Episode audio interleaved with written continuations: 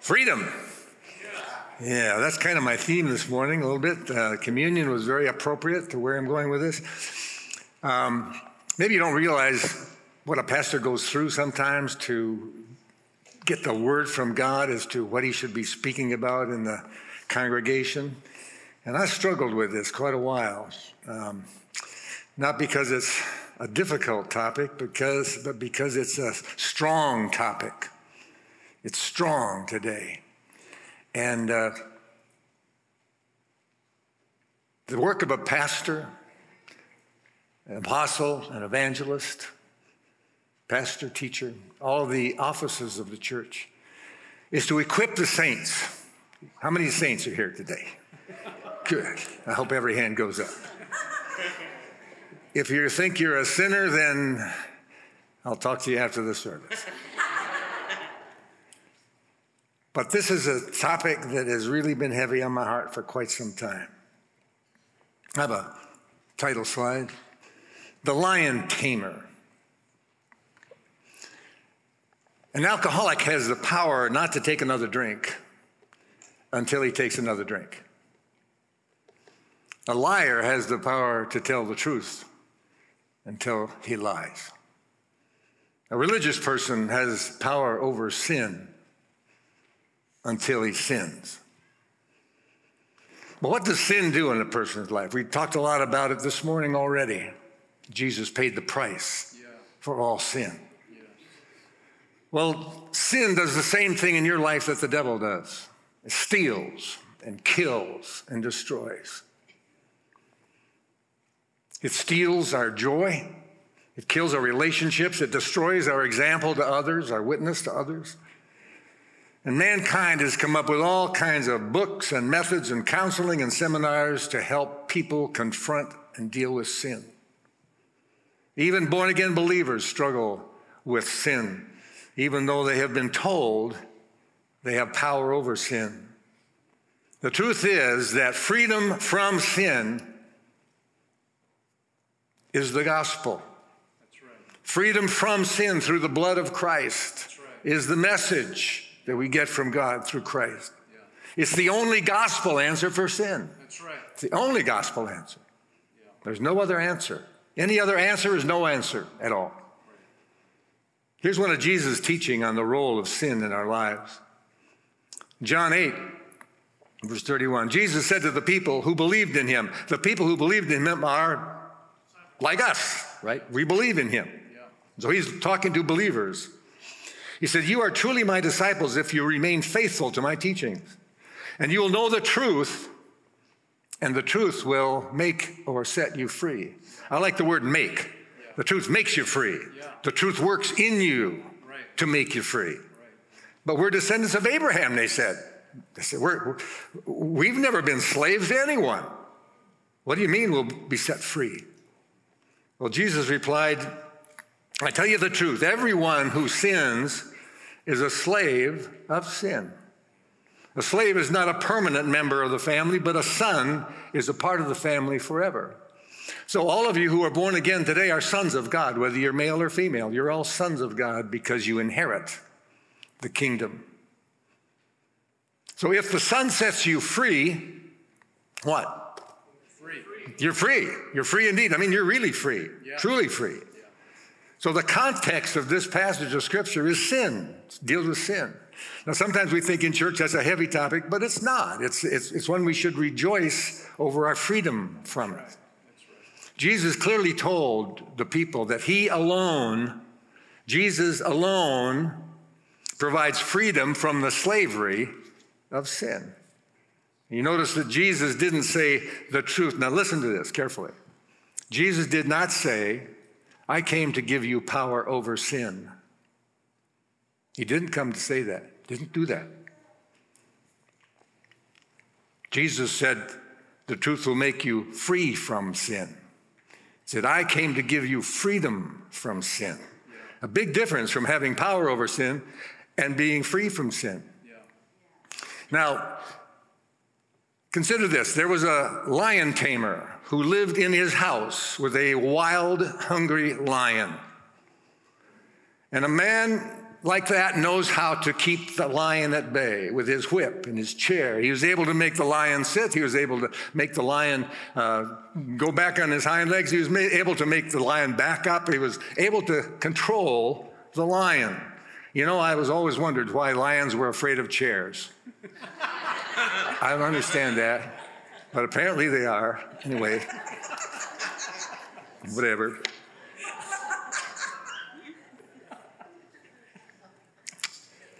But there's one thing this lion tamer can't do. Can you guess what that is? He can't take a nap. He can't stop taming the lion. Because the minute he does, the minute he rests, the minute he gets tired and sits down and, and on the chair that he's using to fight the lion, he becomes lunch. Yeah. So there's no rest for the lion tamer when he lives in that house. As long as that man lives in the house, he's going to have no rest. And only when the lion is taken away and locked out can he finally be set free from the lion. Well, this lion tamer's skill represents every human effort to deal with sin, all of our human effort on the natural realm. Many, many people think that using some religious exercise or method or scripture formula will make us a lion tamer over sin. And may, we may learn uh, spiritual warfare techniques that's supposed to drive back Satan and keep us safe from his lies and from his temptations. Or maybe we should yell at the lion and threaten him. I got, I found another video. Maybe we, he's yelling at the lion and threatening him with an umbrella. I don't think the lion's afraid of the umbrella. So yelling at the lion and threatening him with an umbrella is not the way to deal with sin. It doesn't work. Some of these methods that we talk about may help until they don't. The day we become weary and let our guard down, we will become a victim of the lion. The good news, though, the good news, the gospel, yeah. is that Jesus has provided a better way. Yeah. A better way. Matthew 11, verse 28, Jesus said, Come to me. We all know this scripture, but in the context today.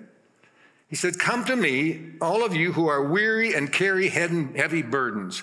And I always wonder, what is, what is being weary and carry heavy burdens? Well, religion puts a heavy burden on you. You have to follow the rules. You got to obey the Ten Commandments. You got to obey all the rest of the rules. You got to do this, do this, can't do that, can't do that. And pretty soon that becomes a heavy burden, and you get tired of trying to live up to all of this in your own strength. So Jesus said, when you feel weary and carry those heavy burdens and you just can't seem to make it, come to me. And he said, I will give you rest. Take my yoke upon you. That means take my teaching. Listen to me. Hear from me. Do what I say. Let me teach you because I'm humble and gentle at heart, and you will find rest for your souls. For my yoke is easy to bear. I'm not going to put this huge burden on you yeah. of all these 613 laws and rules that you got to keep. My yoke is easy, and the burden I give you is light. Yeah. Not hard. Not hard to follow me, he says. So Jesus is not teaching us how to be lion tamers because he's already defeated the lion. Yeah. The lion has been defeated. Yeah. yeah. Christ didn't come to give us power over sin, he came to take away our sins. And John wrote this. He said, You know, this is 1 John 3 5. I don't have it on the screen, but you know that Jesus came to take away our sins, and there is no sin in him. Jesus came to take away our sins. Yes. First Peter 5 and verse 8 says, Stay alert, though. Stay alert. Watch out for your great enemy, the devil. Is the devil still alive? Yeah. Oh, yeah. Is he still after us? Yes. Oh, yeah. Oh, yeah. He prowls around, it says here, like a roaring lion, looking for someone to devour, looking for someone who will let their guard down. Stand firm against him. Be strong in your faith. It's faith is an issue. This is the faith thing. Stand strong in your faith. Remember, your family of believers all over the world is going through the same kind of suffering you are. And in His grace, in His grace, God called you to share in His eternal glory. You have a share of his eternal glory by means of Christ Jesus. So after you've suffered a little while, how many of you know what it means to suffer for a little while? He will restore, support, and strengthen you, and he will place you on a firm foundation. That firm foundation is called the solid rock. That's right. The solid rock. Jesus Christ Himself is the solid rock. And then it goes on all power to Him forever. Yeah. Amen. That's good. Man. Jesus, remember, is not a lion tamer, He's a lion conqueror. Yeah. The Bible says He, here's what it says in, in Colossians 2 it says, He canceled, no, canceled. Now, how many of you have paid off your mortgage or paid off a car? And the, they, they stamp it canceled, paid in full, right? Yeah. Here's what Jesus did He canceled the record of charges against us and took it away Yeah. by nailing it to the cross. Awesome. In this way, He disarmed, took the weapons away of the spiritual rulers and authorities, and He shamed them publicly. Shamed them publicly by His victory over them on the cross. Man. That's good, man. So we believers, we can hear the lion roar, can't we? Yeah. We can hear him saying, okay, this, you, you ought to try this. This is going to be great. Or you don't have to do that. Who who says you had to do that? Who- uh, Come on. He tries to entice us into sinful behavior. But listen, he has no real power over us like he did before we were saved. That's right. Because before you were saved, you were a slave to sin. That's You had no choice. Yeah.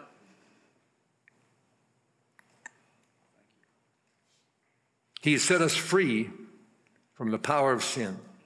He didn't come to give us power over it. He gave us His life and His nature. You have, if you're born again, you have the life of Christ within you. You have the nature of God. You no longer have a sinful nature. You have the life of Christ. You have His sinless nature. And that's a spiritual thing, it's a sinless nature. So we have real freedom. We have the same freedom Christ did. Now, if Christ lives in us in the person of the Holy Spirit, as he does if we're truly born again, then it is not in our hearts to sin. It's not in our hearts to sin, our true heart, which is the heart of Christ. He gives us a new heart, and it's not in there to sin. The God of all grace, Jesus Christ, full of grace and truth, is the one who restores and supports and strengthens us. He's the one who sets us on that firm foundation. Our old sin nature has been killed. This is where we need to come as believers. This is where I had to come to. My old sin nature is dead. It's dead. Our new nature does not sin. Wow. I don't know about that, Pastor. I don't know about that. Romans 6. Watch this. We know that our old sinful selves were crucified, killed with Christ, so that sin may lose its power in our lives. We're no longer slaves to sin. For when we died with Christ, we were set free from the power of sin. And since we died with Christ, we know we will also live with him. You died with Christ and you were raised to new life in him. It's a new life, it's a new creation. It's new. It's all new. We can say the same thing that Paul said in Galatians 2:20. He said, "My old self hmm. Aren't you glad your old self is gone? Yeah. I'm so glad my old self is gone. Yeah. Yeah. It's no longer I who live, but Christ lives in me. I live this in, in this earthly body by trusting in the Son of God who loved me and gave himself for me. I think that many people in the church have, have, have rejected this simple perspective of sin. It's very simple, it's not complicated. One of my favorite verses is this. I, Paul writes in 2 Corinthians, he writes this I fear that somehow, as the serpent deceived Eve through his trickery, so your minds might be led astray from the simplicity that is in Christ. Church, it's simple. It has to be, or I couldn't get it. That's right. Me too, man. It has to be. When I see all the different perspectives in the Christian community, the theological positions, the best selling Christian books. It seems as you look at all this, I looked, up, I looked up books on Christian prayer and I found over 10,000 books on Amazon. Church, it can't be that complicated. No. It can't be. We've traded the lion slayer for seminars and high profile meetings and books on lion taming. It's not working. Yeah. I've been a pastor for 30 some years. And I still see things like pornography, homosexuality, greed, false teaching, depression, suicide, adultery in the church. I see it there. It's there. And it seems to prosper, even though people have come up with all kinds of weapons and ideas and strategies to combat all this sin, and yet it's still there because I believe people don't really believe that they are free from sin. Free from sin. The two sons of Adam, Cain and Abel, they brought sacrifices to the Lord. The Lord accepted Abel's sacrifice, but rejected Cain's sacrifice. That's the whole message in itself. But Cain hated his brother for it. And God warned him about the danger of trying to take revenge. God warned him. Now, watch this. This is Old Covenant stuff. It says this sin is crouching at the door. Can you see that lion Yeah. crouching at the door that's been locked against him? Yeah. Yeah? Eager to control you. But you must subdue it and be its master.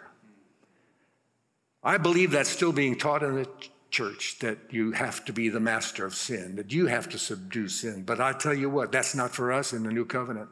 It's not for us. It's wasted energy because Christ has already subdued sin and Christ has already taken away its ability to master our lives. That's right. He's done it. Yeah. It's finished. Yeah. We have to be careful when we go back into the old covenant. That we see that old covenant through the law, through the eyes of grace, God's grace. Things have changed in the new covenant. It's different now. Different. We've got a lot to learn about God in the old covenant.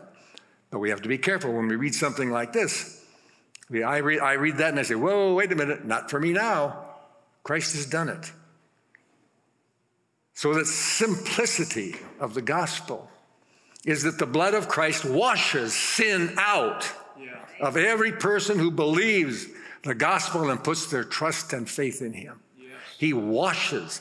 Listen, he doesn't cover our sin. His blood does not cover our sin. His blood washes away our sin. Very clear in Scripture.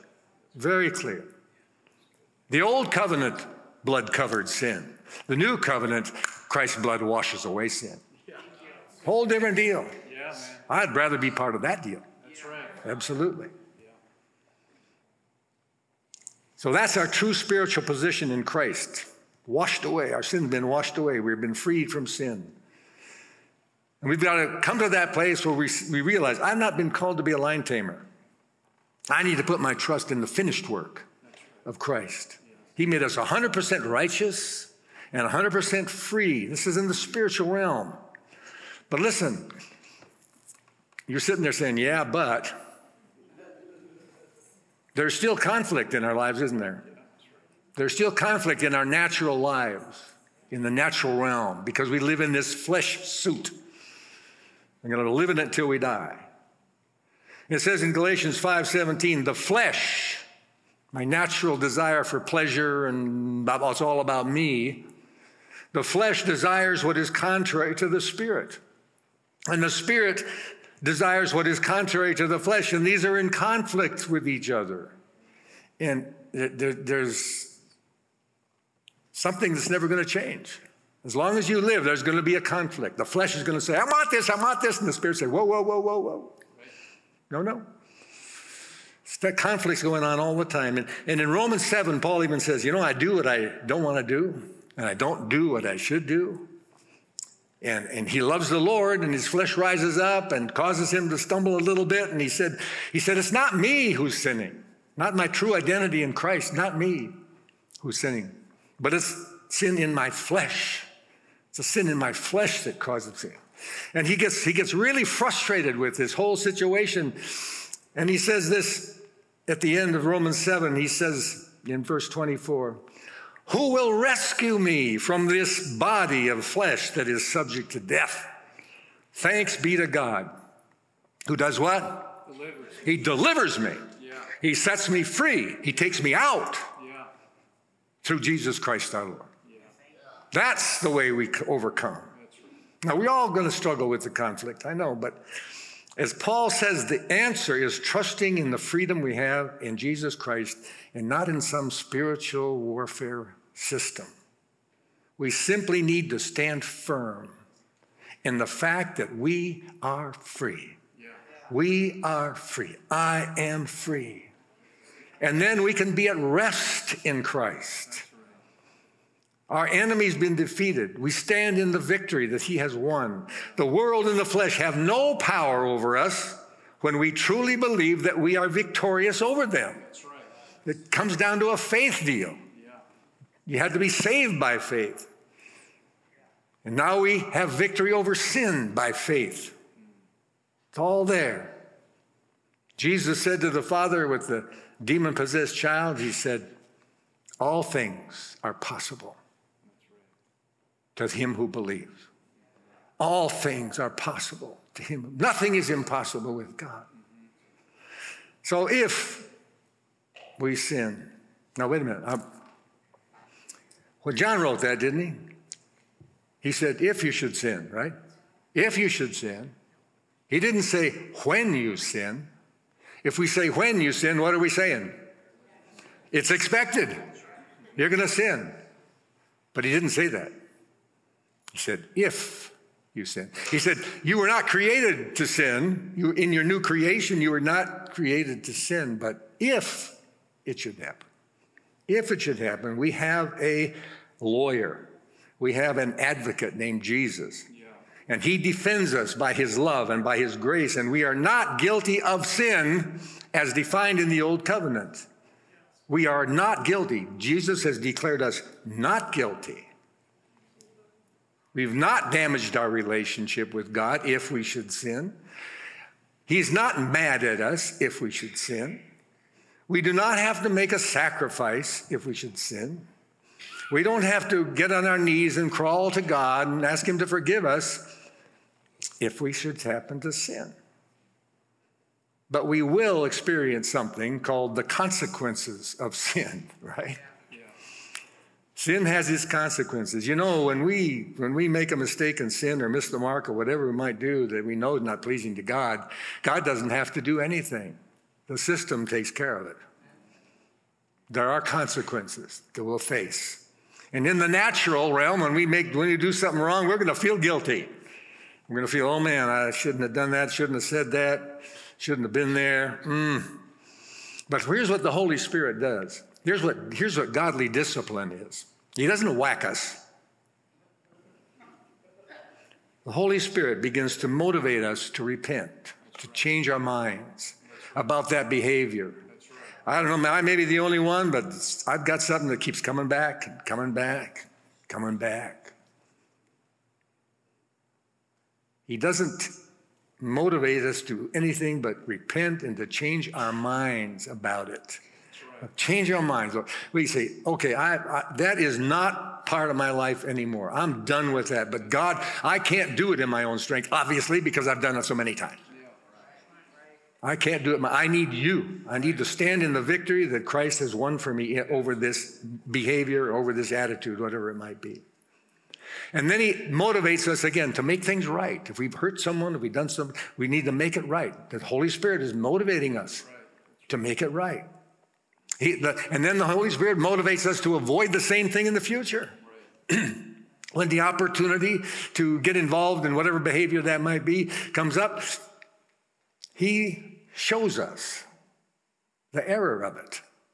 Doesn't convict us, but He shows us the error. He says, Remember what we talked about earlier. He strengthens us, He restores us, He sets us on a firm foundation. And there's a really powerful scripture that deals with this whole thing about God remembering our sin. 2 Corinthians 5:19 God was in Christ reconciling the world to himself no longer counting people's sins against them no longer counting people's sins against them. God will never count your sins against you. What he does as a loving father he shows you the hurt that that sin is causing you and perhaps other people, and He leads you into a better place. God is a leader, He leads us into a better place. When we were in Israel, they talked a lot about sheep, sheep herding, not chirping, sheep herding. And he said, Now watch, watch what happens. The shepherd goes out in the field, and what does the sheep do? They follow him. Wherever he goes, they follow him. But if he said, if the, the guide says, if you see a shepherd or a man driving sheep, pushing them behind them, he's taken them to slaughter. So the enemy is one who pushes us from behind. Yeah. He's leading us into big trouble. Yeah. But our shepherd leads us into greener pastures. Yeah. Our shepherd leads us into goodness and righteousness and truth. And that's, that's who we need to follow. I used to think that I, would come to a crossroads, and, and, and this one road over here looked really good. It looked like a lot of fun, but I knew God really didn't want me to do that. And this other road was a road to righteous behavior, more righteous behavior. And I used to think that if I decided to take the wrong road, God would just wait at the intersection for me to come back and realize I had made a mistake. But you know, that's not true. He goes right with me into that wrong road. And all the time he's saying, This is not the road you want to be on. That's right. I'm going to lead you back to the uh, right road. Yeah. I'm going to lead you back. That's, that's God's discipline. Yeah. He doesn't scold us, doesn't yell at us. He says, I'm going with you into this, but it's wrong, and we're gonna, we're gonna, I'm gonna take you in the right one because you're free from this behavior. You're free from it. Don't let it control you. So the message, this message of God's amazing grace, always comes under attack. Always comes under attack. Claiming that, oh, that, that just lets people free to go sin, whatever. They can just do whatever they want to. They don't have to worry about everything there. No consequences, just go do whatever you want to. If you preach that message of grace. But I'll tell you what, not true. That's a lie. It's not that kind of message. Paul even said, God forbid. He said, Oh, no way. Sin more so grace can be seen more? No, don't do that. Don't do that. Titus chapter 2, verse 11. The grace of God, and that is the person of Jesus Christ, has appeared that offers salvation to all people. It says it, or grace, teaches us. Grace is a teacher. Yeah.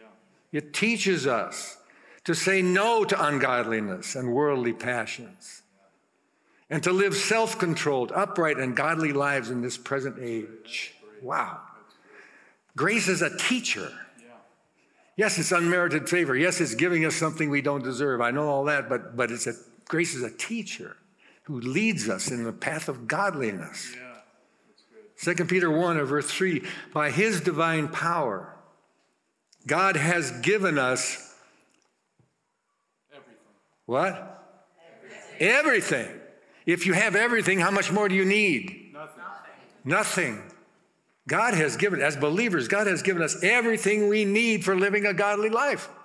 It's all there, it's all in us already. He's given it to us. It's a package deal with Jesus. We get everything. We don't have anything more to earn. We don't have anything to prove when we're in Christ. It's all there. And then it says, we have received all of this by coming to know him, the one who called us to himself by means of his marvelous glory and excellence.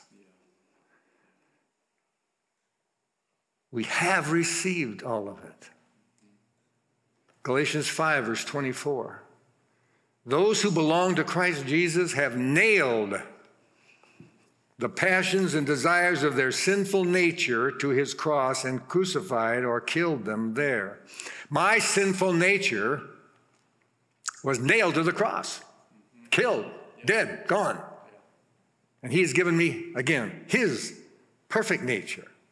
Since we are living by the Spirit, he goes on, let us follow the Spirit's leading in every part of our lives.